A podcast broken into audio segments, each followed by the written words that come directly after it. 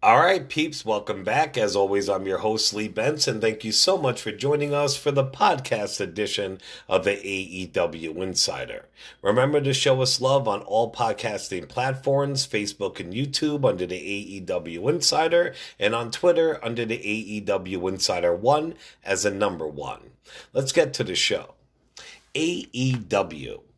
Well, Wednesday night, you see the Inner Circle brought out a gun for hire. It was indie star Jeff Cobb. Jeff Cobb is a fucking beast. I've been following him the last couple of years in New Japan and Ring of Honor. His Ring of Honor contract expired last month, and AEW announced online that he is all elite, which means he did sign with their company. Rumors are that Jeff Cobb was not the original person picked to be the Inner Circle's gun for hire. There were plans in place for that role to go to somebody else. However, things fell through at the last minute, and Jeff Cobb was brought in as a replacement. It makes me wonder what star they were close to signing that fell through at the last minute. Maybe Killer Kross? Good old JR used Broken Matt Hardy's term. He was, announcing a Young Bucks match on Dynamite, and he called them the Bucks of Youth. That's what Broken Matt Hardy used to call them. A fan asked Matt Hardy online how he felt about JR using it. Hardy replied, "He did? Is nothing sacred anymore? In all seriousness, I would not be who I am today without JR. JR always has my blessing to use my term, the Bucks of Youth." And JR replied that he hopes that their paths cross sooner than later. And it seems like it might be. We'll get to that later. Congratulations to Nyla Rose for winning the AEW's women's title. Sean Spears, aka WWE's Ty Dillinger, spoke about his current position and how he feels about it on the AEW roster. He tweeted, "Them, aka us, the fans. He's underwhelming, missing, boring, underrated, overrated, a jobber, and a mid-carver." Then he put me, as in him. Happy with a smiley face. So even though he's doing what he's doing, he's way happier there than he was in the WWE. All right, speaking of WWE, let's get to it. NXT TakeOver Portland tomorrow, baby, and it's a pretty damn good card. If you listen to me and you follow the show, you know I'm a huge mark and a fan of NXT TakeOvers, because fucking there's been maybe one or two at the most that haven't been good. Every other one is fucking amazing. All right, first we do have Dakota Kai versus Tegan Nox in a street fight. Not only is she my baby and I love Dakota Kai, but I love her evil heel streak. So I got to go with her for the win. We have the NXT Tag Team Championship up for grabs. It is the Undisputed Era versus the Broserweights. I got to go with the Undisputed Era. Even though the Broserweights are catching popularity, they were a WWE made team, blah, blah, blah, just catching on. It's not the Undisputed Era's time to lose them yet. But the Undisputed Era better be getting called up to the main roster before or right after WrestleMania this year. They did their job in NXT, and very well, I might add. Well, my winners, Undisputed Era. We have the NXT North American Championship. Keith Lee versus Dominic Dijovic. I always want to say his old Ring of Honor name, don't mind me. But you got to go with Keith Lee to retain it. He just won it. We also have Finn Balor versus Johnny TakeOver, Johnny Gargano. I got to go with Balor. Balor's on a fucking roll. He wants to cement himself as being a major heel like Prince Devitt in NXT. And I have a feeling that tomorrow night, a.k.a. tonight, whenever you listen to this bullshit, that Balor will bring out his NXT version of his Bullet Club.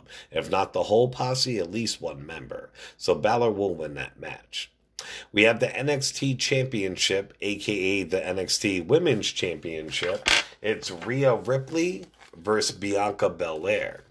I got to go with Ripley. I think it's way too soon for these two to have a match or Bianca to go for the belt again. That Bianca is going to be a fucking women's champion, and she's going to be it for a long time when she does achieve that. But Ripley just got the belt. She's the main woman of the women's division for NXT right now. She's not going to lose it, unfortunately. And finally, we have the NXT Championship, which is Adam Cole, Bebe, versus Tommaso Ciampa. I got to go with Adam Cole. Trust me, it's Ciampa's time. It's always Ciampa's time when he's healthy. But Ciampa is so injury-prone, it's not funny. They legit thought he was injured 2 or 3 weeks ago, again, after coming back from surgery, after coming back. I love Ciampa to death, but goddamn, bro. But I got to go with my dog Adam Cole to retain, unless they are giving him his call-up. But I don't think he's going to lose it just yet. All right, peeps, we're going to take a break real quick. We got to pay the bills. I got a lot of good WWE news and rumors. I've got some Ring of Honor news, some random wrestling news, so make sure you tune back. All right, we'll be right back. All right, peeps, we're back. Let's get back to the show. Now, some WrestleMania rumors. The Fiend was supposed to take on Roman Reigns at Mania. Now they're saying it will be Goldberg versus Reigns. I myself would like to see Goldberg versus Reigns. Give the Fiend a better opponent if you ask me, like Sting or somebody, because, I mean, it's just bullshit. Reigns, Vince tried shoving him down our throat for fucking years, sick of him at Mania, blah, blah, blah. Him versus Goldberg will be good. Remember, we are going to the Elimination Chamber next month in Philadelphia, so stay tuned for coverage and video footage of the event. Also, my daughter and I are going to a big horror convention like a week after. It's called Monster Mania Con. We're going to meet Tom Atkins, record the stuff. It's going to be a good time. So definitely like, share, subscribe our channels, show us some love. WWE and Rusev are in a dispute about him resigning with the company. Details have not been released what it's over, but that's the reason why you have not seen him on live TV. The Miz and Morrison were online mocking the Uso brothers over their legal troubles. I think because of them, they can't travel to Canada with the rest of the roster. Their cousin Roman got involved also. All right, so here's what happened. The Miz tweeted, "A nobody to an A-lister. I've done more for WWE than any other superstars can dream of, and I always make the show. Even Roman knows that, from his vast movie experience, that the show always goes on, even when the Usos can't."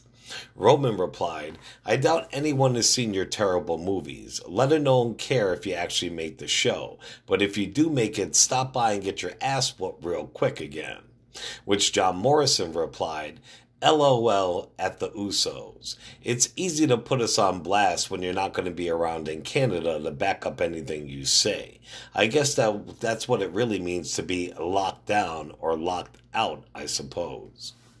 Matt Hardy has turned down WWE's last-ditch contract to re-sign him. His contract is legit up in a few weeks. I don't blame him. When you're at the point in his career that you could say, fuck the money, I want to do what makes me passionate, and being broke Matt Hardy is that. You know, AEW or Impact, whoever chooses he chooses to sign with, assured him that he can do his Broken Matt gimmick. Last week when Orton gave him a concerto, that was supposed to be how WWE wrote him off the show. But there will be a no-holds-barred match against Orton this week with Matt Hardy. Just imagine, in a month's time, Broken Matt and his whole crew can be on AEW. Or rumors are that Matt Hardy is going to be the true leader of AEW's Dark Order faction, the leader they've been hyping for the past few weeks. The conversation of the Fiend's red light that they used during his matches has came up. They did not use it for his match against Daniel Bryan, but they did use it after that when he fought The Miz. Bray Wyatt's actually not a fan of the light, and neither is Seth Rollins. Here's what Rollins had to say about the red light during their Hell in a Cell match. "Because, first of all, you're in this dark red. The cell is also red. So you're trying to navigate around the edges of the cell, and it's very tight quarters to begin with. It was a mess. It was very difficult to deal with, especially not knowing what was going to happen. I, for one, am not a fan. I think it affects my performance personally." Everybody's favorite, yeah right, John Cena will be back on WWE TV this month supposedly, and he will be at WrestleMania. He has so much clout in the company that WrestleMania and WWE, is letting him do whatever he wants at WrestleMania completely. So he can just do an appearance, a promo, a match. He gets to choose. And they're pretty sure it's going to be a match since he's supposed to be coming back to TV this month. So let's see who he chooses his opponent to be and if he puts him over, which he probably will. It might be good, actually. As of right now, Undertaker's opponent at WrestleMania has been selected, but we all know how much that can change. His opponent is none other than the phenomenal one, AJ Styles. Now that will be an epic face-off. I hope they give AJ the win. Shit, I hope they just stick with it and make the match happen, period. WWE interviewer Kathy Kelly has decided to leave the company. She took to Twitter to announce it. Kelly said that, "I typed out and deleted this about 20 times over the past few days. I'm still unsure what to write. I have come to the decision to leave WWE, with Sunday's TakeOver being my last day. If you know me, this is more than a job. You know how much I loved it and how difficult the decision was. But sometimes in order to have room for growth, you gotta step away." Best of luck, Al.